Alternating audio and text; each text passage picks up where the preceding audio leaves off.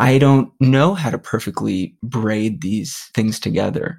You know, starting from Buddhist practice, from Zen practice, and moving out into a world of activism, of politics, of injustice, and doing that in a way that doesn't dilute what we learn when we sit on the cushion, what we learn when we let go of self and other in some way, of the division that we're so, seem so deeply mired in right now in this country and in this phase of history.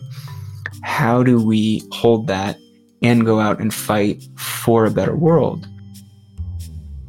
Matthew Kozan-Pelebski first traveled to Upaya in two thousand six for a week-long retreat.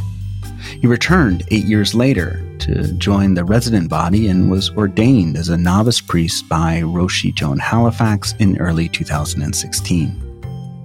From the winter of two thousand seventeen to the summer of two thousand nineteen, he served as both Upaya's president and resident director, stewarding the day-to-day administration, the resident body, and Upaya's organizational strategy.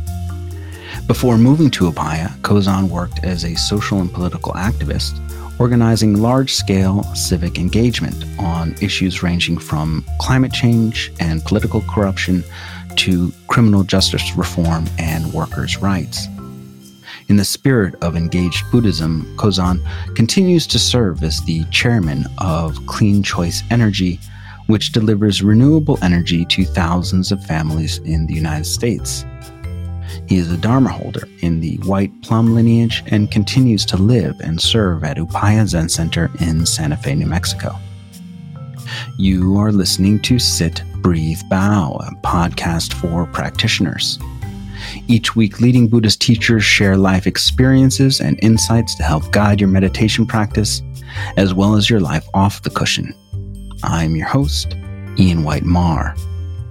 This podcast is sponsored by the Quantum Online Sangha, a virtual Zen practice community of the International Quantum School of Zen. Members of the Online Sangha meditate together, study with teachers, and participate in workshops and courses to develop their practice. Listeners of this podcast are invited to try a free month of training, which includes live Q and A interviews with Zen teachers, discounts on webinars and online classes, and access to a private community where students can discuss their practice and receive guidance. To access your free month, simply visit quantum zen online dot org and click on the free trial membership button on the homepage.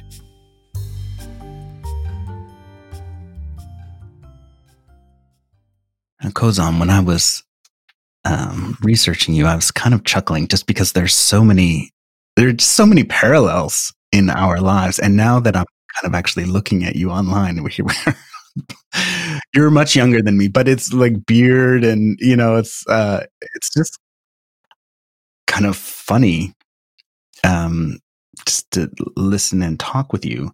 And I think one of the parts that really sort of struck me that I recognized in myself, Um, or I guess this is sort of a projection. I hope it's not too too offensive a projection. But I kept hearing this hunger for the ineffable, you know, for the for the encounter with, you know, what we might call don't know, or, you know, the, the what can't be named.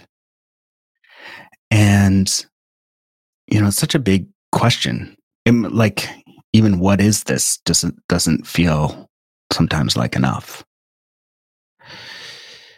And I don't know if you can give a little texture or, you know, what that question, how that question just moves through you, rolls through you. You know, where does it come from? Or what does it feel like?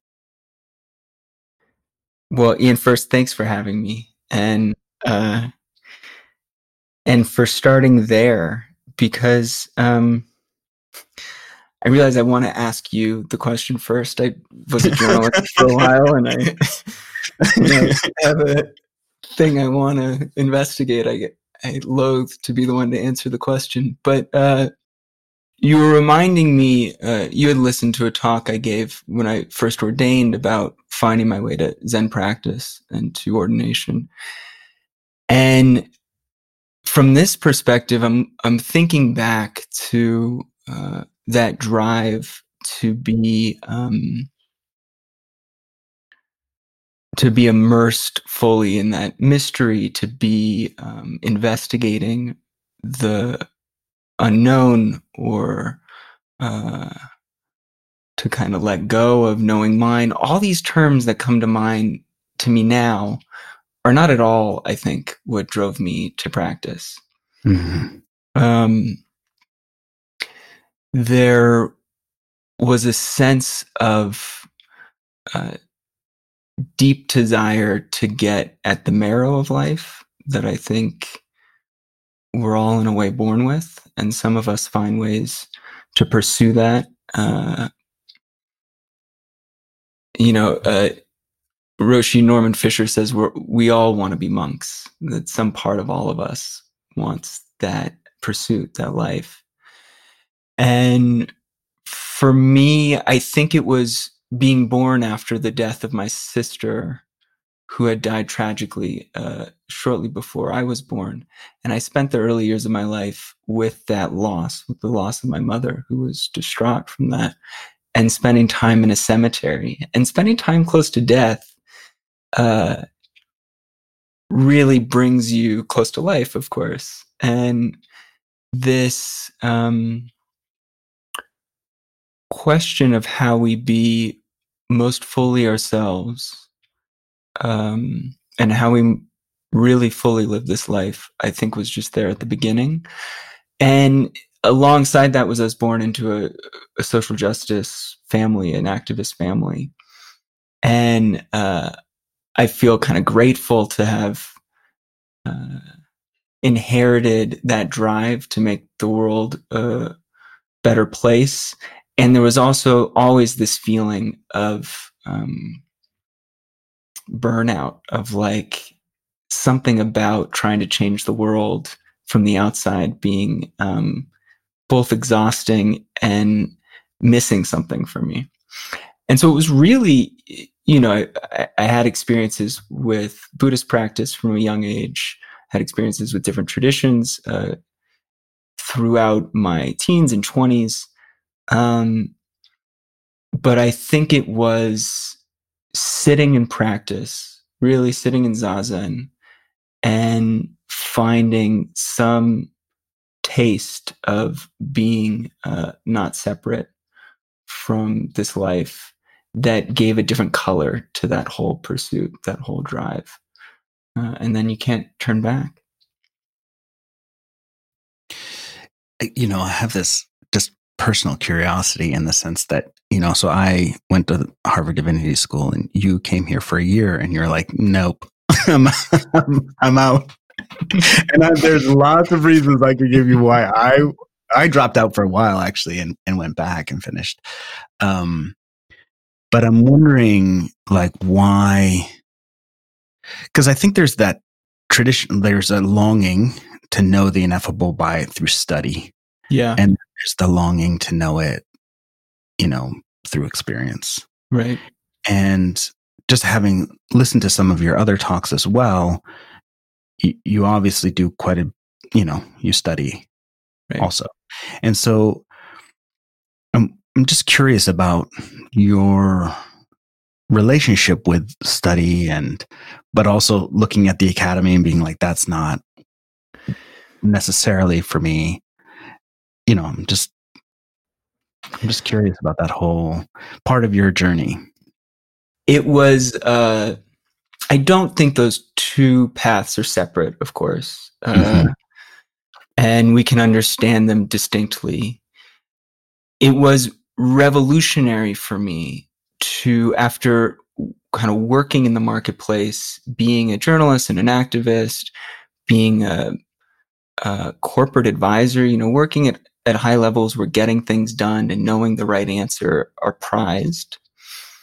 Um, being able to convince someone of your point of view, being able to work in complexity, uh, that those are the currency of kind of the, the life I knew um, and modern workplace in a certain way, that to step back from that kind of doing into a more monastic community where the teacher is the schedule. The teacher is dropping preferences and attending to the schedule of the day. The teacher is, um, you know, being in community with others and how you show up for each other.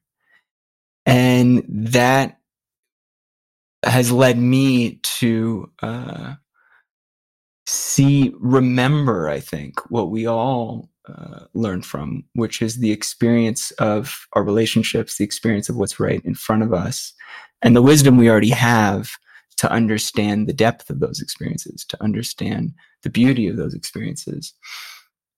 And I was, uh, you know, I had gone to an undergraduate uh, school, that, you know, an Ivy League school, and I'd studied. And, and I noticed when I went back to Harvard Divinity School that I was separating from my practice. It became really neck up. And that was my own experience of it. It could have been mm-hmm. different, but it was not deepening my understanding of uh, Zen practice, of my own life, of my relationships. I was really kind of defaulting to something that had separated me from myself. And I just thought, this isn't going to be the way for me to go. Mm-hmm. It helped that, I don't know if you had this experience when you were at Harvard Divinity School, but uh, two senior professors, uh, beloved by the community, start out the only required class in your first semester by telling you, you really don't want to do this academic thing. It's really a slog. You know, I think they spent an hour and a half saying, oof, the whole PhD world is just, if you could do anything else, please do. Mm-hmm. I thought, oh, I can. I, you know, I can be uh, a priest tending to a community, and that would maybe be needed too. Yeah. I think the one, you know, maybe we were on different tracks there.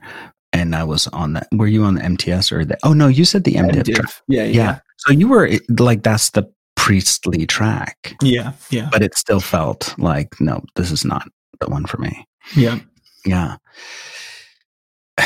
So I don't know when that was, but you you left, and when you sat your first retreat in Upaya, uh, that was two thousand six. Um, had you been sitting already at this point, or was that, how did you end up with that first week-long retreat?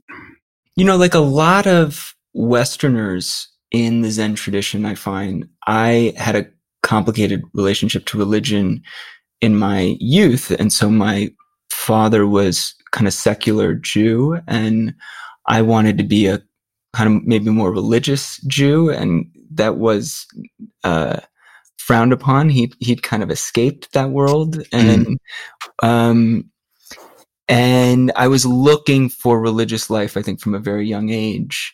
And by stepping outside of the tradition that I was born into, which had been secularized in my family, um, I found a way to express this this desire, this searching, um, this curiosity, and that was. Uh, you know, when I was thirteen, uh, my mom had helped organize something called the World Festival of Sacred Music, which was a kind of dream of the Dalai Lamas for the sacred traditions of the world to come together and have a music festival for a month. And there was one in Johannesburg, and I think one in Berlin, and one in L A. And so the one in L A, he opened. And I was, I believe, thirteen, and he, I, I kind of just went up to him when I saw him at the opening. Uh, having no idea really what I was getting into or how inappropriate that was, and uh, shook his hand, and which is also incredibly inappropriate. And uh, and there was this uh, presence to him and this interaction. Literally, now that I think about it, this kind of warm hand to warm hand mm-hmm. transmission of um, what it would mean to. to follow a, a spiritual life, a spiritual path that he represents, um, that he has given his whole life to. And that turned me towards Buddhist practice. So I started meditating right after that and studying and spent time in Sikkim in India. But uh, I was always afraid to dedicate my life to this practice because it didn't seem like a valid life choice until mm-hmm. a certain point where that fear became ridiculous. Well, I think there's a lot of pressure uh, externally. Yeah. Um, that, you know, we live in a capitalist culture. Yeah. That it's hard to value relationship. Yeah. You know, the intimacy that's cultivated, whether it's spiritual or, you know, it's all, it's all spiritual, but whether it's with the ineffable or, or, you know, that you're with the people you're having dinner with over the, you know, in the Zendom, it's like, mm-hmm. um, yes, that doesn't work well in a capitalist culture. So there's a lot of pressure there. And I think it's why you hear a lot of people, you know, having second careers, because they, they come back eventually having lived somebody else's dream to yeah. be a lawyer or, or something first. Yeah, I think that's absolutely right. And uh, that pressure seems to only be increasing. Uh, you know, it's it's been a silver lining. There, there's maybe a thick silver lining to this pandemic, but people being forced to stop and consider mm. what nurtures them, what nourishes us, what connects us. And the incredible outpouring of people's interest in, in practice and spiritual life has, uh, I think, been a product of slowing down that rat race a little bit. You just, we, we have time to think, um, and to feel. Yeah. I, you know, I'm, I'm sort of like halfway divided on that one. Like, I feel like some of my friends are working way more yeah. than they ever were before. Mm-hmm. Because it's like there's no commute. So they just walk, they mm-hmm. have breakfast, or maybe they don't even have breakfast. And, you know, they can hear the Slack chime on their phone and they just go right in and start working. And it's like, I, there's this part of me that it, you know, I have like visions of capitalists in the corner, just like, this, we thought this working from home would be terrible, but really it's fantastic. You know, we can overwork people like crazy. And we do it to ourselves, I think, a lot of them, right? We have this pressure. And I also hear what you're saying in that, you know, we here at the Cambridge Zen Center, we've had so many people sign up for these Zoom sittings, and they yep. are there every day. And yep. they just weren't, you know, before it was mostly residents. You know, sometimes we'd get them at night, but um, now they're here a lot. And uh, it sounds like there's people who are really coming to Upaya as well through through the online. Yeah, I, well, you know, I remember what it felt like to be a workaholic in the city, in the rat race, getting up early, working all day. Uh, there's a, the, the, the joy and the joy may be the wrong word, but the mm-hmm. excitement of that. Mm-hmm. Um, and to keep that going somehow makes a lot of sense when the world is, um, seemingly falling apart around us. But there's also the inevitable um, confrontation with, okay, what world are we living in now? When mm-hmm. uh, there's a mass pandemic, when death is impossible to ignore, where there's racial injustice coming to the surface. I mean, this is just a year where it's very difficult to put your head down and ignore everything. Um, we had a presidential election. Yeah, we had a pr- presidential election that was, you know, that presidential election. And the experience we've had here, I mean, it's a wonderful time to live in community. I feel very lucky. You know, we we don't go out. Uh, people who come in uh, quarantine for fourteen days. It means that there's twenty of us here all living together mm-hmm. as a pod, as a family. Um, and there's a a great intimacy to that, that a lot of people can't access right now. And so what we've experienced is, while closing down our programs, uh, Zen programs, educational programs, academic programs that we run here, two thousand people come through about on a normal year. While we've shut those down, we'll likely have more than forty thousand people who've logged on to join us for in the online Sangha, in the cloud Sangha. And this sense of not only wanting to practice deeply, which so many of them really do, and their homes have become Zendos, and they are with us three sits a day, seven, eight sits when we're sitting Sesshin, uh, practicing wholeheartedly, feeling this sense of, oh, the world's on fire. This mm-hmm. is what brings me to the cushion, which is beautiful for me to see, uh, that it, you know, it sprouts out of our life, not out of the Zendo per se. You know, it's not, um, you don't have to come to a Zen center to practice like that. Um, but then there's also a whole bunch of people who want to feel connected, and that that's part of what our religious practice is, is just coming together in community. And so people living alone who haven't seen others for weeks or months, um, people taking care of family members who are dying, all of them coming and feeling like they're sitting with each other, getting to know each other, people who've never met, really like sitting every morning, seeing each other's faces, becoming good friends, and this sense that's unique. Uh, you know, maybe in history, we've never had a digital pandemic before, but of this kind of sitting with all beings being represented in the way we're connected. It's ignited people. Of course, I'm only engaging with the people who come through this practice, but it's ignited the part of us that are monks, the part of all, all of us that have that desire, that drive. There's um, there's a woman who lives here who uh, her dad has started to meditate mm-hmm. um, online, mm-hmm. and it's become. And I think it's one of the ways that he feels like he can connect with her. Mm-hmm. And so now she was telling me we're you know we had a big snowstorm here last night, so we were shoveling together this morning, and she was telling me about like what it's like to have her dad be a part of her life in mm-hmm. this way. That has only been made possible through this very, like, peculiar set of circumstances. Mm-hmm. And I, I do wonder, like, what the future of Zen is like, Zen practice or just Buddhist practice in general. Uh-huh. I think on some levels, a lot of Zen centers had been very, you know, attached, if you will, to not having in you know cameras in the Zendo and then all of a sudden there's this pandemic and now there are cameras in the Zendo.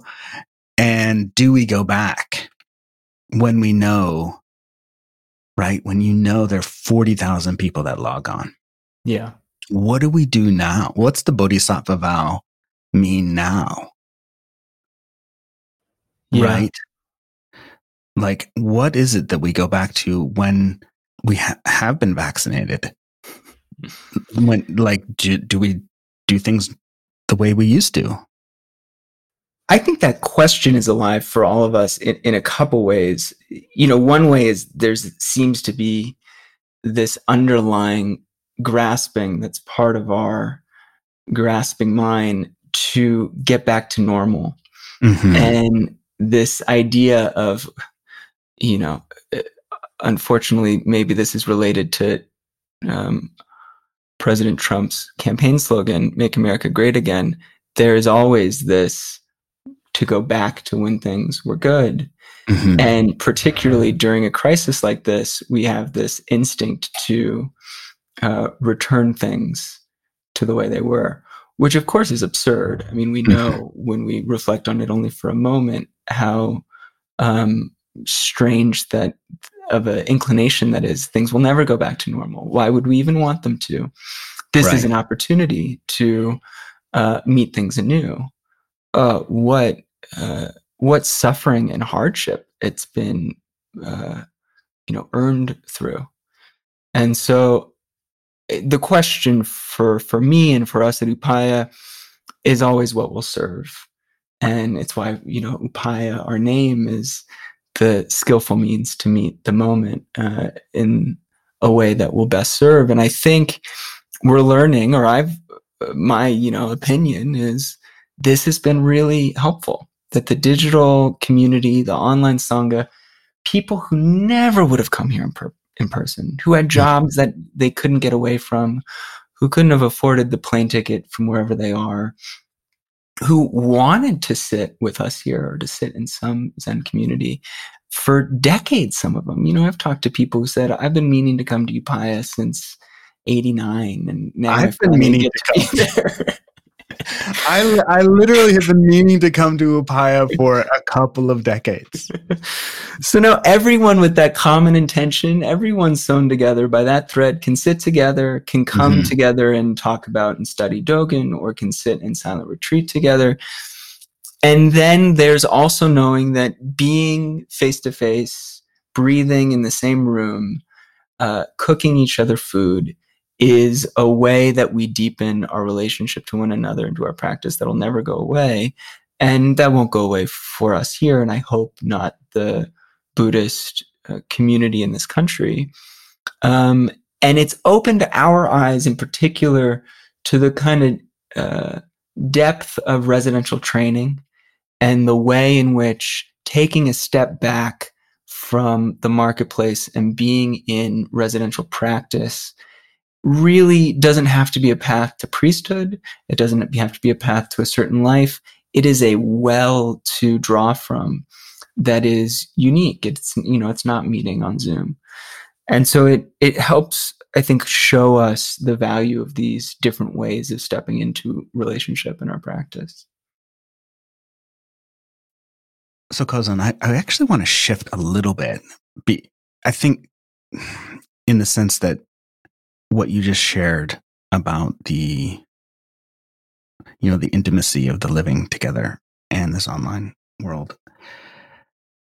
You are about to lead a course with, uh, do you call her Roshi Joan? Is that how yeah. you refer yeah, to her? Roshi, Roshi Joan. Joan. Yeah. Roshi Joan. That's Joan Halifax for those who are listening. So Roshi Joan, like, and you are, and it's called Socially Engaged Buddhism. It's, I don't know if you conceived this earlier as an in-person course or if it was always an online course, but now it's looks like it's online. Um, and this is a sort of blending, I'm assuming, of, you know, your the fire you had with social justice, which, it, you know, this last year has been so important, I think, for the nation. And even the world, actually. I, I had a friend who was talking about how George Floyd was impacting, like they were tearing down statues of Leopold in Belgium because of George yeah. Floyd. Yeah. You know? Mm-hmm. So here you are taking, um, not that they're separate parts of your life, but certain passions that I think a lot of people separate, social justice and spirituality. And, um, helping to train people. I'm just wondering if you could tell us a little bit about what you hope to see come out of that training. It is a training we've launched during this pandemic. So it's in its final phase been conceived of as an online uh, year together. But really it draws from twenty years of developing um, courses and trainings, programs here at Upaya that are about deep practice and moving that deep practice into the world. And so part of this comes from our chaplaincy training program, which is a two-year program that we run. Um, and part of it is um, weaving in the wonderful practitioners who come through our doors, uh, like Wendy Johnson, the master gardener from Green Gulch Zen Center, um, and Tova Green, and um, many activists who whose practice informs their activism. And so, you know, for me, it's important, and I'm really looking forward to it for a few reasons. One is I don't know how to perfectly braid these things together, you know, starting from uh, Buddhist practice, from Zen practice, and moving out into a world of activism, of politics, of injustice, and doing that in a way that uh, doesn't dilute what we learn when we sit on the cushion, what we learn when we let go of self and other in some way, of uh, the division that we're so, seem so deeply mired in right now in this country and in this phase of history. How do we hold that and go out and fight wholeheartedly, tirelessly uh, for a better world? That's always the question. And I'm guessing the way that manifests now is different than it would have been yesterday. So I'm looking forward to that. And we have incredible teachers coming through. I also, you know, something that led me to practice was being an activist and really suffering from activist burnout, mm-hmm. from uh, the moral injury that comes from it, the kind of empathic distress that comes from it. Uh, I worked on a number of dis- different issues. One was uh, criminal justice reform in an era where the drug war was still very much raging and two point three million people behind bars, the majority of them people of color, for nonviolent drug offenses. It, it seemed absurd to me. And yet all of us on the front lines trying to change that system barely moved the issue an inch, you know, each year. There was just, we didn't seem to get anywhere. And that's exhausting. Mm-hmm. And your whole hope for a better world becomes externalized to, like, can these systems be just? And uh, a, a good friend of mine, uh, bef- just before I moved to Upaya, took his own life. He was um, also an activist, largely a digital activist, and was facing time behind bars for downloading academic articles illegally and talking about releasing them for free, and was facing thirty-five years behind bars for, you know, being quite open about some views about what a social justice agenda would look like in terms of our uh, academic resources. And I was, I just couldn't um, tap into this, the something to resource my activism. And the communities I were a part of were suffering from the same thing.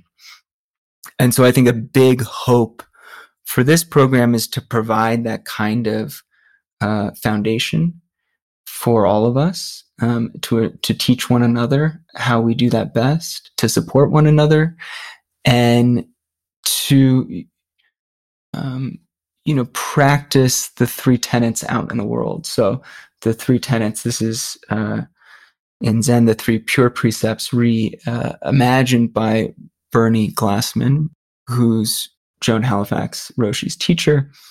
Uh, he envisions them as these kind of three tasks. The first is not knowing, often uh, the place we start in Zen, and really uh, starting from a place of not being the expert, starting from a place of mystery, of the ineffable. And the opportunity, the kind of creative opportunity that that provides to see things for truly what they are, what's right in front of you. And then to um, bear witness to the specificity of the situation you're in, to the relationship of uh, whatever community you're in, whatever issue you're addressing. And from there, from having grounded in not knowing and bearing witness, to practice compassionate action, to, to practice stepping in and uh, not separating from the situation. And so as we're slowly, um, you know, finding our way to the end of the tunnel of this pandemic, as the administration is turning over, it seems like the perfect time to practice this together. Okay, how do we do this well? How do we resource ourselves well? How do we meet this moment and not, uh, you know, practice the things that give us resilience and that give us equanimity even now? Hmm. Yeah, I've seen that, the empathetic burn, you know, that happens to people, right? It's, I used to work at a magazine and we would get these letters called Piecework, and we would get these, it was a Quaker magazine. We'd get these letters from this guy every week talking about, you know, something was breaking his heart. And they, they were hard to read, these letters, because he, he wasn't um, wrong. Mm-hmm. And I remember talking to my boss about it, and she was just like, yeah. And like, you don't want to say, like, put a callus around that, right? But if you don't have some way to mediate it, it be- moves beyond heartbreak to you can't see anything good. Or that was this guy, you know, that's where he was at. Yeah, if we only look at the suffering of the world, how are we not torn apart? How are we not overwhelmed? Right. And I think that, you know, for all of the social justice training we do with people, one of the, th- what feels so lacking in so many, and I'm sure you've done a ton of these trainings too, like, how do you deal with it spiritually? Mm-hmm. Like we know, I, I used to do a lot of them in the church as a minister. Mm-hmm. And I'll tell you, we more often than not, we use like just frames, spiritual frames, yeah, as like part of our rhetoric. When I think back on it now, rather than like, let's deal with this so that your spirit is ready. Yeah. How did you deal with that with him? Oh, we we ignored him. You know, we it's you know, again, like you're publishing a magazine. Right. There's a lot of things to do. This is what we're doing. This is what's in front of us, yeah. This is what's in front of it. Like we can't respond to your four-page handwritten letter. Like it's a lot. And yet it was, I've never forgotten that. I mean, that was a long time ago. That was like over twenty years ago. Yeah. And I still remember the, you know, what it was like to get that letter from him every week. Like, are you guys paying attention to this? And it's like, well, there's a lot we're trying to pay attention to. I think it's a, it's part of our, the structure of activism and just being a citizen in the world, that we cannot know everything, we cannot fix everything, and we can't control everything. In fact, I'd probably replace everything with anything. Yeah. And, and um, there's this kind of outward stance we can develop uh, when we're socially engaged in that way, that can be very destabilizing for us, which is like externalizing our lives onto the world, projecting our lives as uh, writ large, the kind of gears of our civilization, of our communities.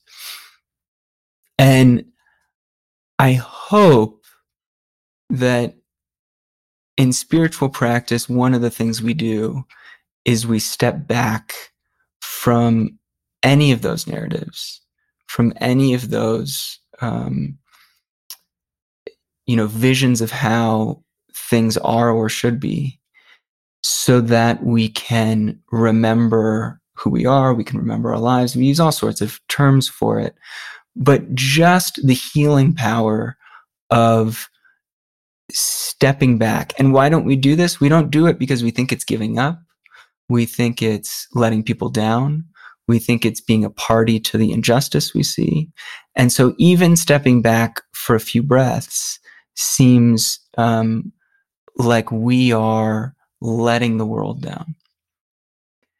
And that is deeply ingrained in many of us. And actually, as we see when we're able to do it for a little bit, not helping anyone. Uh, it doesn't resource us to be helpful to our communities, to uh, the issues we care about.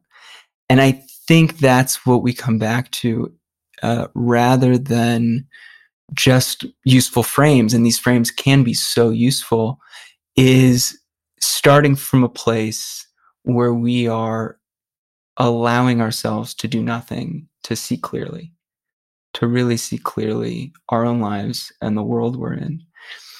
And and then, you know, we're Mahayana Buddhists. We we engage from the perspective of the Bodhisattva, and the question we always ask is, how do I help? How do I be of service?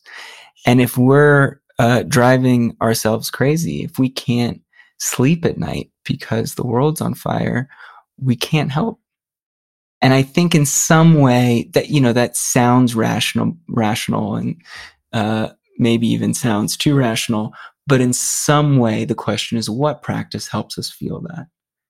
What practice Uh, invites us to feel our lives as whole and as connected and as capable of stepping into that tangle? Um, and it's not Zazen for everyone, that's for sure. Uh, it is for some of us, but in the Buddhist community and in this activist community, which this year-long program is aimed at, the intersection of those, um, that that question probably hasn't been asked enough. And, you know, we are not the only one asking it.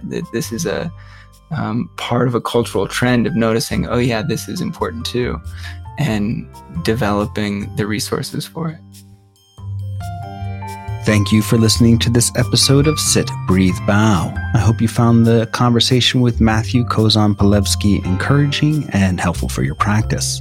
You can find out more by visiting the website for Upaya Zen Center at upaya dot org, and I'll include links to the Zen Center, to Kozan's Dharma Talks, and uh, specifically for that uh, Engage Buddhism program that's coming up in the show notes, so please check that out.